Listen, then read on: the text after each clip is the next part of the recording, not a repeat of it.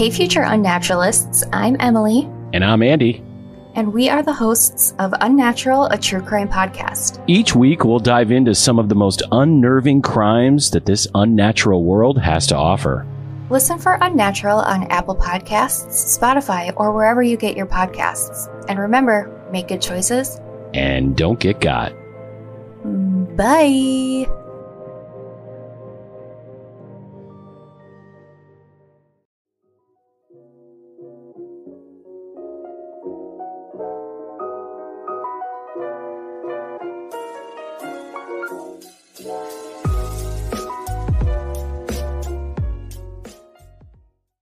Hi, I'm Didi West, and this is Broken Limelight. You guys, today's my birthday. I am 31. So if you saw the episode description, you would probably know that this episode is actually about me. Not just me, it also involves somebody from the Steven Avery case and the Netflix show Making a Murderer. Before we get to that, uh, there is a little bit of news that I want to talk about. Some sad news. If you're from Las Vegas, or actually, if you're from Nevada, then you know about Lee's Liquors. Lee's Liquors was owned by Kenny Lee. I believe it was founded by his father, who died just about three months ago from pan- uh, pancreatic cancer. Kenny Lee was involved in a car accident last Friday, November 19th. It's unknown exactly what happened, but he apparently veered into oncoming traffic. The other driver involved survived the crash, but Kenny Lee unfortunately did not survive. He was pronounced dead at about 10:25 a.m. He is known for being a loving father, husband, and son. He and his father were very active members of the community. They founded Lee's Helping Hands, which has contributed millions of dollars to charities in Las Vegas, or in Nevada, over the past 20 years. He was an avid golfer and a passionate fan of the Las Vegas Golden Knights. Rest in peace, Kenny, and I wish his family and loved ones light and peace during this difficult time. Now, I'm going to tell you guys a story of my close call Potentially could have been a true crime, I don't know. But let me tell you about it. No, I'm not a celebrity, but like I said, it does have a connection to making a murderer. It also has to do with how people who hold a certain amount of power or have certain connections can use that power and those connections to lure people with aspirations. So I decided that this is something I want to talk about on the show. Also, because of my birthday, I've been celebrating a lot lately, and I didn't realize that I didn't actually finish researching the case I was planning to do. we had a party on Friday night and we had a great time. There were some musician friends of mine that came over and they performed for us and we had a cool little jam session. I uploaded a video or two of us playing if you want to check it out. It's on my Facebook page under under Didi West, so it's facebook.com slash Didi West. If you want to give it a follow. Anyway, so instead of leaving you guys hanging for like another few days, I figured I'd give you a little bite sized episode in the meantime while I finish researching the next case. First of all, I am going to use the real name of the guy that this is about. It's not really to bash him, but just in case to bring awareness about him. I mean, in case he contacts someone else like he did to me. I, I don't know. I I'm, I want to. People should know. Let me give you a little bit of background. So, as you probably already know, I live in Las Vegas, Nevada, and I work as a professional singer. I've worked on shows and musicals along the strip, and I've fronted a few bands across the valley. So, I'm signed up on a page called Bandmix, which is kind of like a social media platform for musicians to get in touch with each other. I created my Bandmix account years ago. Like, I haven't updated it in forever. It doesn't actually show my the current name I'm going by yet. I I just haven't gotten many good leads on there, so I rarely even use it. Well, I never use it to be honest. But one day I got an email telling me that I had received a message on Bandmix. This was from a guy named Ken, and he basically said, I'm putting together an act in Vegas called Live Band Karaoke. We need a female vocalist who can sing all kinds of songs. So if you're looking to get into music, getting a lot of exposure and performing opportunities, this might be a good fit. Hit me up, let's talk about it. Thanks. Ken. He had left his phone number, so I texted him asking for more information. At first, he seemed legit. He asked me for my email so he could send me the song list and information about the band. This was like a whole slideshow made into a PDF. It had like pricing to hire the band and shit. It was almost like what he would give like a client.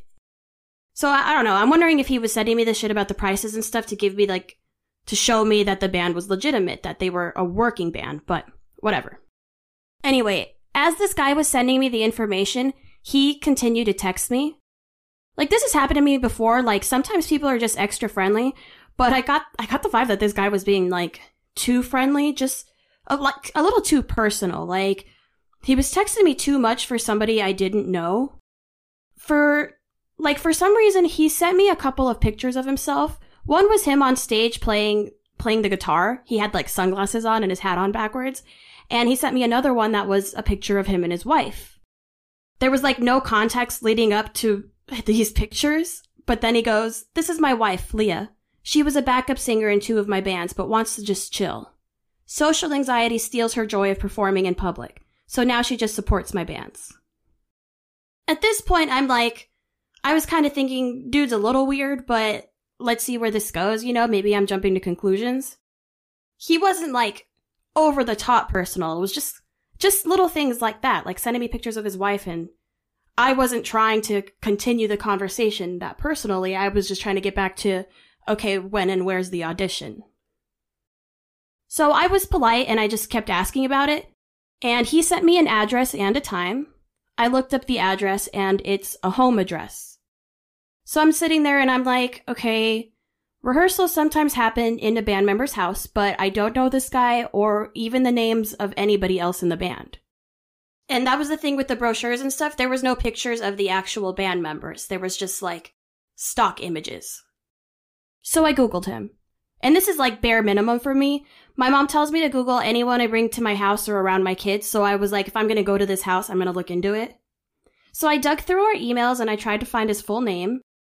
The emails came from Ken Kratz using the email kratzlawfirm at gmail.com. My initial thought was weird, a lawyer in a band, but to be honest with you, I've got a few friends who were musicians and also like realtors or brokers or attorneys, so I guess not that weird. But anyway, I googled Ken Kratz and I kind of figured I wouldn't find much. But I was shocked. There is a ton of information about Ken Kratz on the internet. If that name sounds familiar to you, it's because he was the prosecutor in the Steven Avery case. So if you happen to see Making a Murderer, it's a docu-series on Netflix. It's all about the case. He is actually also the uncle of Brendan Dassey, who was one of the accused. I won't get into the entire story of, of Steven Avery and Making a Murderer. I'll be honest, I didn't watch it. I tried and I kept falling asleep. And I, I know that might be kind of insensitive, but I'm, I'm just one of those people who falls asleep a lot in front of the TV. I, I can't help it. But basically, it's about a rape, uh, it's about a crime that was committed. It was a, a woman who was raped and murdered. And Steven Avery and Brendan Dassey were accused. Both were convicted. And I don't know, you know, Steven was exonerated. Then they tried to put him back in jail. It was this whole thing. So this series is basically about how like people believe that Ken Kratz and the police department were doing dirty work to try to get a conviction on Steven Avery and Brendan Dassey. It said that the evidence doesn't actually point towards them at all. So as I said, Ken Kratz was the prosecutor in the case and he was pretty much made to be the villain of the show. Everyone's convinced that this guy intentionally was trying to put these guys back in prison and keep them there. And like I said, people say that there's no evidence actually pointing to Steven Avery or Brendan Dassey, but Ken Kratz argues that, well, this show left that stuff out. There is evidence. There's a lot of stuff to point to them that just hasn't been talked about. Anyway, this happened in Wisconsin, so I was sitting there like, what the fuck is this guy doing starting a band in Las Vegas? Then I actually found a Wikipedia page dedicated to Ken Kratz, and while I know that's not like a good source, I decided to look at the citations on the Wikipedia article and then dig a little bit deeper into the claims and see what I could find in like court documents and news articles. I also messaged a friend of mine who's into true crime and she's a little bit of a web, a web sleuth just to be like, so I just messaged her to be like, yo, look at this shit. And she couldn't resist but to dig into this guy. Shout out to my friend Mackenzie Erickson. She's the owner of the Ellie and Fig Bow Shop and she's also a fellow true crimer. Between the two of us, we found some really scary information. To begin, Ken Kratz resigned from his office in 2010 following a sexting scandal. I guess this was mentioned in Making a Murderer. So what happened was he had a female client who was a victim of domestic abuse.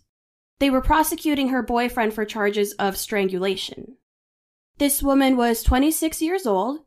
Apparently, they spoke in his office, and 10 minutes after she left, he started texting her. Over the next two days, he sent her 29 more text messages. So this woman was 26 years old. She went to Ken's office to, you know, talk about her case. 10 minutes after she left, he texted her saying, It was nice talking with you. Feel free to text me between 8 and 4 if you are bored. You have such potential. See ya, Ken, your favorite DA. Then the next morning he said, No text yet today? I'm feeling ignored. Are you even up yet? The woman allegedly replied that she wasn't feeling well, and Ken offered to bring her soup and a margarita, which she declined. At 11:30 a.m. that same day, his text messages got a little more aggressive. He said, "I know this is wrong. I am such an honest guy and straight shooter, but I have to know more about you. Are you the kind of girl that likes secret contact with an older married elected DA? The riskier the better?"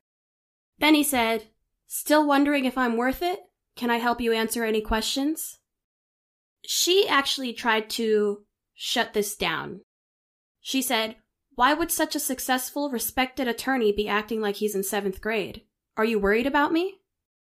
She then told him that she wouldn't lie for him and that she was uncomfortable with his behavior.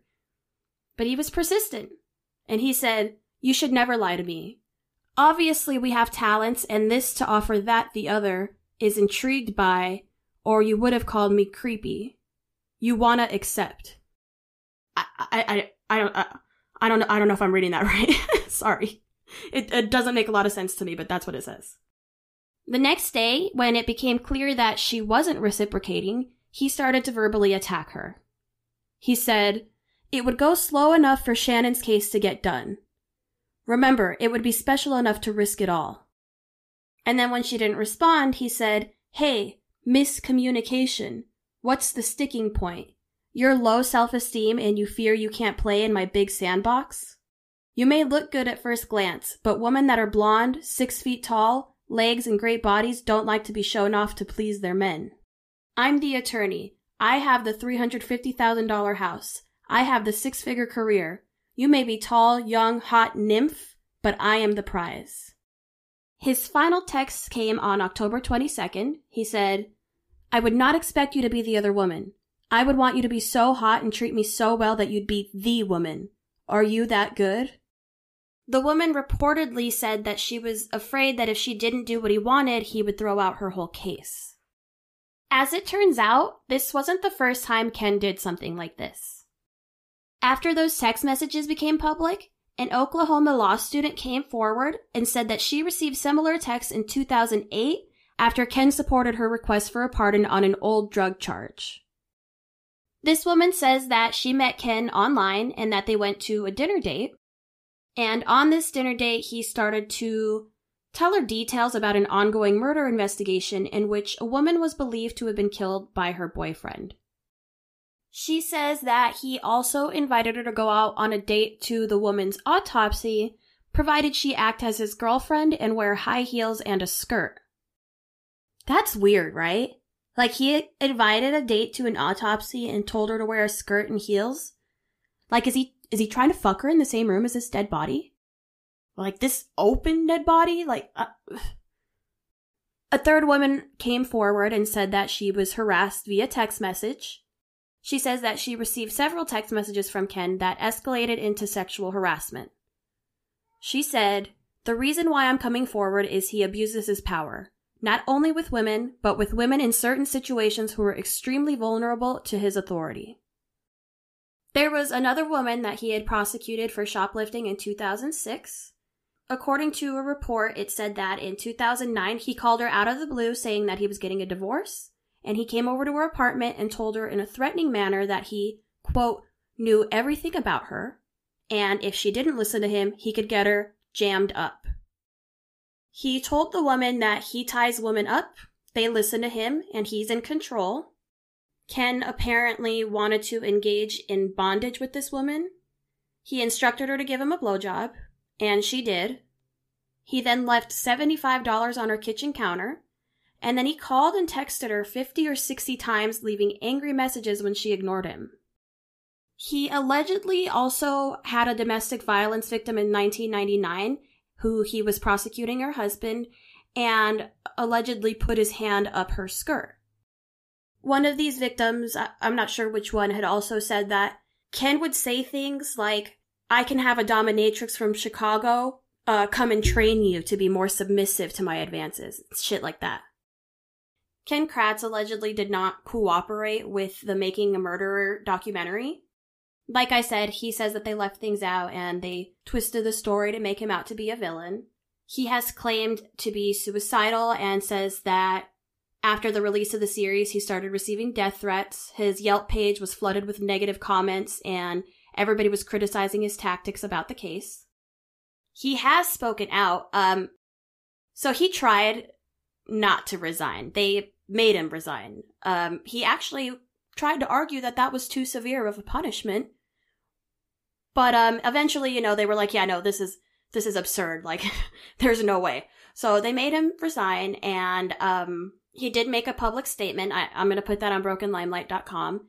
And there's also another interview that I'm going to upload up there where he admits to being narcissistic and having a sexual addiction.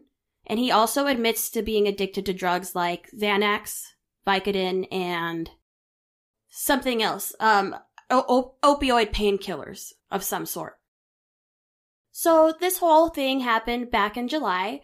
Uh, basically it ended with me texting him saying, Hey, I'm really sorry, but I Googled you and I'm not comfortable moving forward. And then I blocked him and I blocked his email and I blocked him on Bandmix because I mean, I, I don't know. I don't want to get angry text messages me being who I am, I uh I posted about this whole situation in a true crime group on Facebook. Honestly, it was probably like a morbid fan group, but I was like, I'm not paranoid, right? I mean, maybe I'm a little paranoid, but also like I, I know how these things can go, and at the end of the day, I, I can totally be okay missing out on this live band karaoke thing.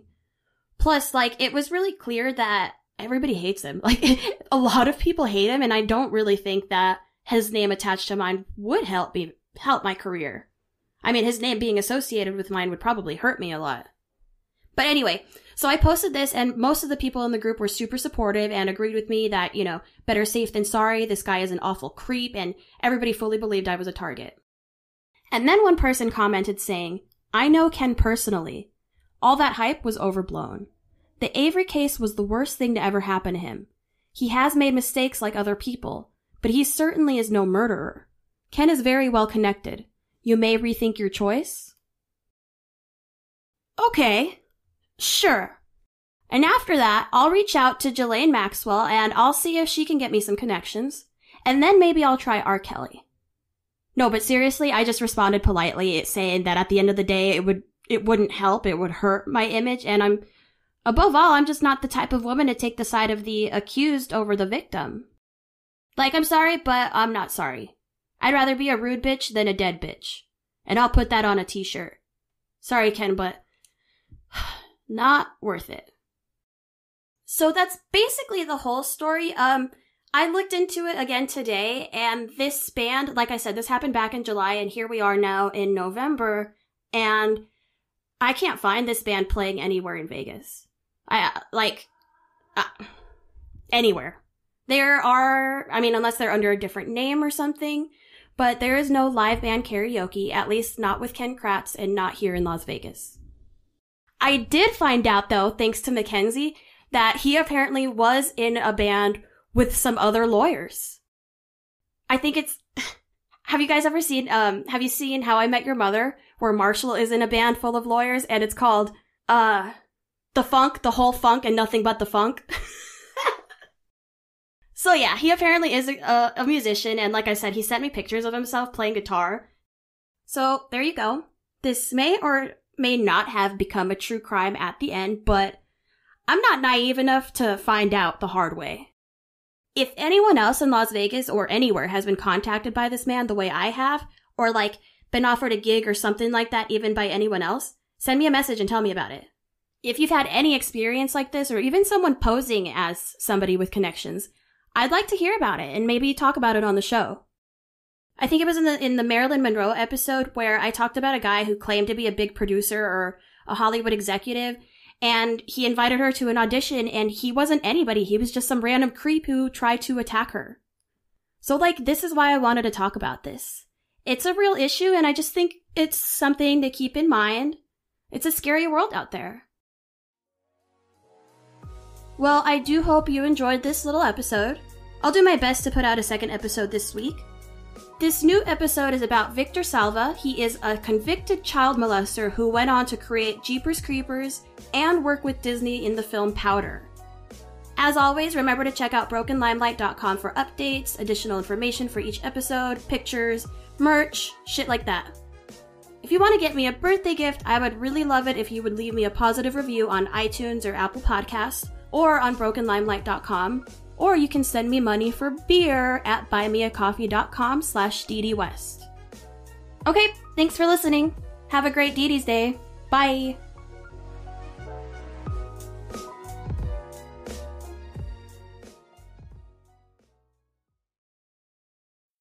Today's episode is brought to you by Hunt a Killer. Hunt a Killer is a monthly mystery subscription box that's truly one of a kind. It's basically like a true crime case in a box. It comes with case files, codes to decipher, detailed backgrounds about the suspects and the victims. There's evidence for you to evaluate. It tells an immersive story of a whole crime case from beginning to end. It's kind of like an escape room in a box. You can do this by yourself, or you can team up with a buddy, or you can do it for like a game night or even a date night. You can take a little break from technology and immerse yourself fully into this box, or if you prefer to be a more high tech investigator, you can join online communities and talk to other Hunt a Killer players about clues and stuff. Hunt a Killer also shares part of the proceeds to the Cold Case Foundation, so your purchase actually helps with real life cold cases. The best news is that Broken Limelight listeners get 20% off of their first subscription box. So go get started now at huntakiller.com and don't forget to use the code Broken Limelight to get your 20% off. That's Broken Limelight, all one word.